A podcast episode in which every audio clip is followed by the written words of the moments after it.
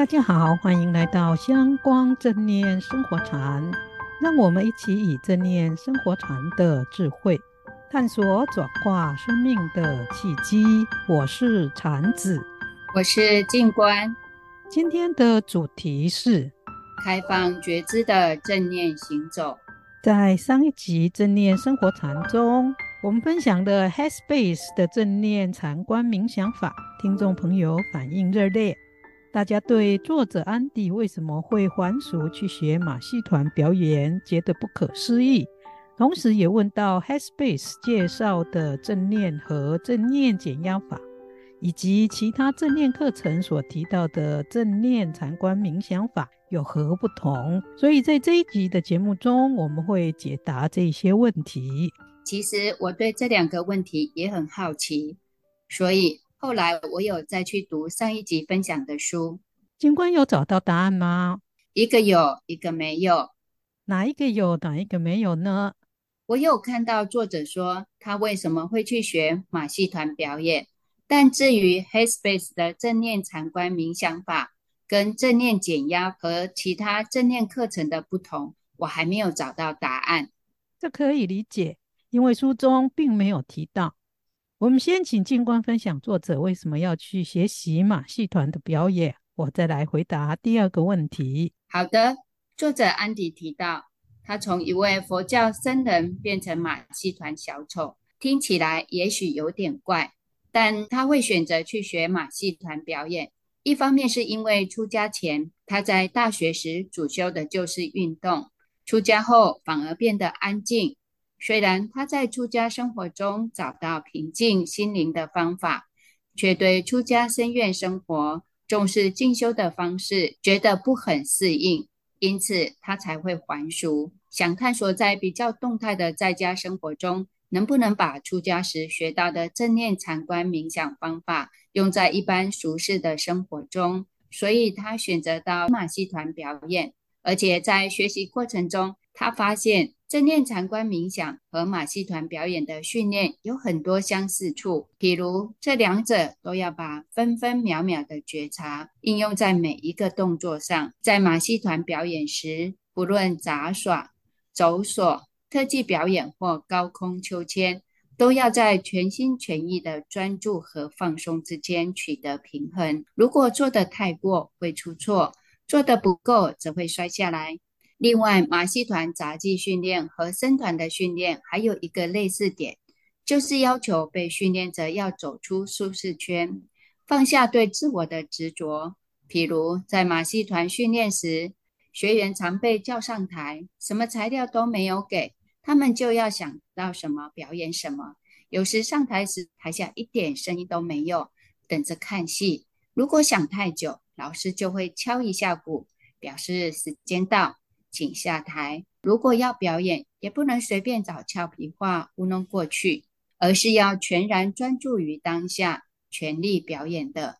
有时可能会因灵感来了，表演得很好，让人兴奋；但有时也可能是硬把时间熬过去，表演结果令人丢脸，也或感到很痛苦。这种培训有时在过程中自尊心经常受打击，但老师会提醒他们不要太在意这些。并鼓励他们勇于冒险、多方尝试。这些磨练心性的方法，跟深渊的训练是很像的。从以上安迪所说的正念禅观和马戏团的表演训练方式，我们可以解答 Headspace 所说的正念禅观冥想法和正念减压法等课程有什么样的不同？有什么不同呢？安迪所教的 Headspace 的禅观冥想法，其实跟禅宗强调的平常心是道的禅法，在方法上很类似。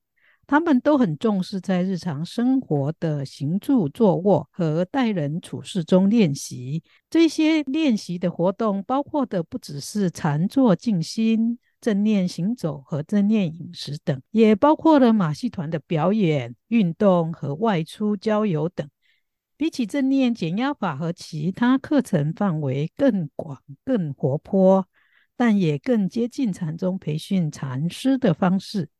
从禅宗公案的故事中，我们常常看到，不论是吃饭、拉屎、砍柴、挑水、看戏、喝茶、种菜等，都可以是培养正念的地方。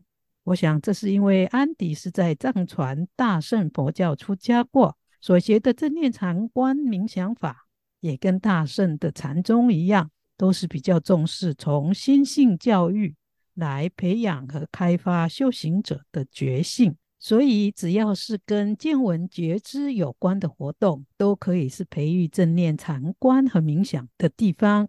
而正念减压法和正念认知疗法，因为有融合了南传内观禅法的观呼吸、正念行走和身体扫描等方法，因为这一些都有具体的步骤，一般人学起来比较容易掌握，所以很多学习者会以为这一些步骤是主要的，而忽略了卡巴金博士也强调的不评价、忍耐、接纳、信任、初心、无为和放下等七种心法。相对的，禅宗和 Headspace 所教的正念禅观和冥想法，则更重视心法，并且强调要在日常活动和生活中把这些心法活出来。原来如此，听禅子老师这么一说，我觉得真的 Headspace 的禅观冥想法确实是比较像禅宗重视心性的教育。但禅子老师，我还有一个问题呢。什么问题呢？安迪说，马戏团表演的训练方法和他在僧团中接受的训练很像，真的是这样吗？我想，安迪所说的正念禅观冥想的训练和僧团心性教育的培训很像，并没有说两者的教育目标是一样的。其实，安迪是有体会到这一点的。他说，很多现代人学习正念禅观冥想法。只是想找放松的方法，或者是想如何控制欲望、戒除成瘾。我对生命有更深一点点的认识，并不是要以出世的解脱作为目标。换句话说，Headspace 的正念禅观冥想法，跟禅宗或南传正念禅法的根本教学目标，可能是不一样的。Space 是以解决人当前的身心和生活的困境为目标，但禅宗和南传的禅法，除了可以解决现实生活中的身心、工作、人际关系和其他各种问题外，也强调要如何转化和提升心性和生命，进而培育出具有圣人的心量、品格和超越一般人的能力。也因此可以投入社会，为更多需要的人服务。哦，没想到还有这么大的不同。不过，这个不同在很多人看起来是以宗教的因素来想它，其实呢，这是一种偏见。就东方的佛教和道教等教育而言，其实更像是一种生活的智慧和生命的教育。而这种生活智慧和生命的教育，目的是培养出具有超越一般人的眼光、心量和能力的圣者。有这种智慧、胸怀和能力的人，才能够做出忍人所不能忍的大志业，也才能够带领大家走出一条不同于一般凡夫所走的路。比如我们熟知的太虚大师、虚云老和尚。达赖喇嘛、一行禅师等，他们处在乱世中，受到极不平等的待遇和磨难，但他们仍然不记恨，以无私的大爱精神，倡导不报复的世界和平。这一般人在遇到不公平的待遇，或因为民族主义而倡导战争，是非常不一样的。听禅子老师这么一说，终于更明白。以现世利益为目标的正念禅观冥想法，和禅宗及南传禅法所说的正念禅观冥想法有何不同呢？虽然说有这根本上的不同，但由于文化和教育背景的不一样，一下子要现代人以解脱烦恼、培养自己成圣成贤为目标，还是很不容易的。所以，如 Headspace 推广的正念禅观冥想法一样。先让社会大众愿意接受并练习，也是一个很好的开始。了解，禅子老师，这次要带我们练习哪个部分的正念禅观冥想法呢？我们来练习一个大家每天都会用到，而且也不会花额外时间的正念禅观冥想法。这是什么？是正念行走的禅观冥想法。Headspace 所教的方法比较不强调专注在走路的动作上，比较重视开放的觉知。也就是在行走的时候，打开眼、耳、鼻、舌、身和意念的觉察力，觉察四周的环境和事物。那要怎么做呢？好，那我们现在一起来练习。当你开始行走的时候，先觉察一下身体的感觉，是沉重紧绷的，还是轻松放松的？花几秒钟的时间觉察一下。要走路时的姿势和你的动作，不必刻意改变行走的方式，只要观察走路时的感觉就好了。就跟呼吸一样，走路是自发性的动作，连想都不必想，只要花片刻的时间去观察、觉察就可以了。这个时候你可能会觉得有点不自在，没关系。这是很多人都会有的感觉，而这种感觉很快就会消失。虽然你不必思考走路的过程，但你必须觉察周围的环境。因此，当你在做这个练习的时候，请注意路上的车子、其他的行人，还有路上的号志等。接下来，注意你看到的周围景象。例如，在身边走过的路人、商店、橱窗的展示品、车子、广告，以及其他种种你一起会在繁忙都市中看到的东西。如果你是生活在乡间，你在走路时所看到的可能是山林、树木和动物。注意各种花草树木的颜色和形状。也注意物体的移动和静止，不需要思考你看到什么东西，只要观看和觉知就可以了。请用大约三十秒的时间来做这一件事。接下来，把你的觉知力转向声音，注意你听到什么声音，或许是你自己走路的脚步声，或者汽车开过的声音。也或许是路边树上小鸟的叫声，或人们交谈的声音。同样的，你只要觉知到就好了，不要被这些声音拉走。只要去觉察这些背景的声音来来去去，一样也用大约三十秒的时间去做这一件事。然后把觉知力转向气味，一样用三十秒去觉察身边所有的气味。这气味可能是香水、洗发精的气味、汽油味、食物或饮料的味道，或者是植物的味道，或者是下过雨的气味。注意，在闻到这一些气味的时候，你产生了什么念头，有什么联想，我想起某个人、某件事等等。最后，觉知一下身体的感觉，也许你感受到温暖的阳光。清凉的雨水，一阵风，或脚踩在地上的感觉，或两只手被自然摆动的重量感，也或许是肩膀紧绷或腿部肌肉的酸痛感。请用大约三十秒去觉察身体的感觉，但不要陷入那感觉中，觉察到了就可以了。在你继续行走时，不必刻意阻止任何感觉进入你的觉察领域，只要注意它们来来去去，觉察到一种感觉总是被下一种感觉取代，并清楚觉知到不同颜色的汽车来来去去从你的身边经过就好了。等到一两分钟后，请你轻轻的把觉知力转向身体动作的感觉，注意你体重如何从右边移向左边，又如何从左边移向右边。通常都是以相同速度和节奏移动。不需要刻意调整走路的速度，或是以特定的步调走路，除非你是在公园或在自己的家里练习，或者就用平常走路的速度和方式行走就可以了。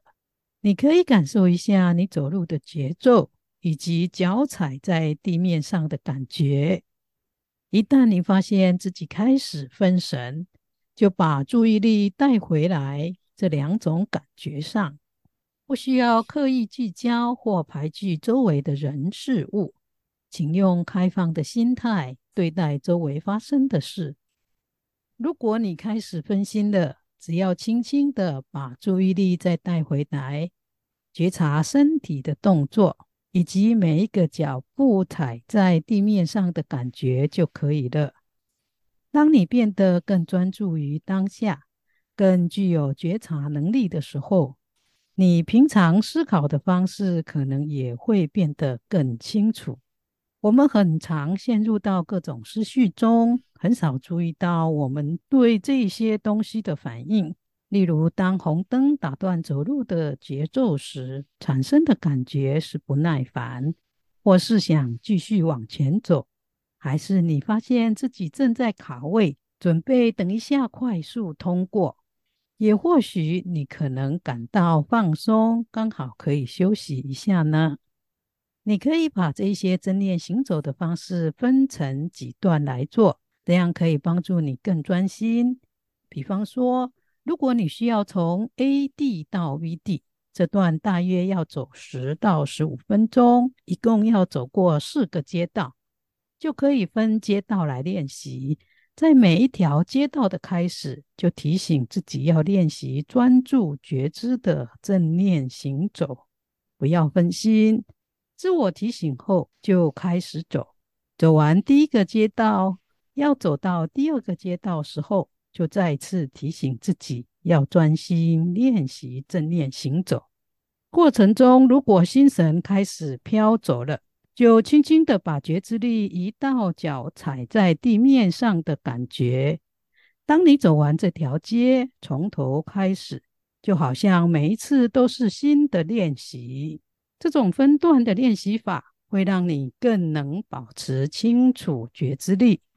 如果你家附近有公园、溪流、山林或其他让人觉得愉快的户外空地，走出家里，到那一些地方去练习正念行走，也是很好的。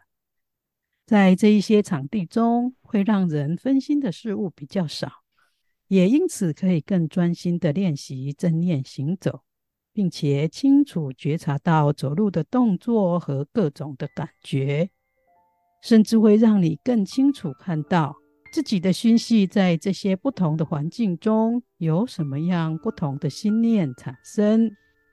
听了禅子老师刚才的分享，感觉到安迪引导的正念行走确实比较活泼和开放，也比较像禅宗的冥想方式。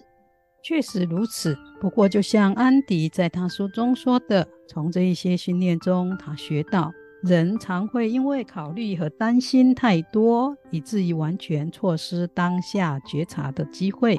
所以最重要的是回到当下，专注做好当下要做的事。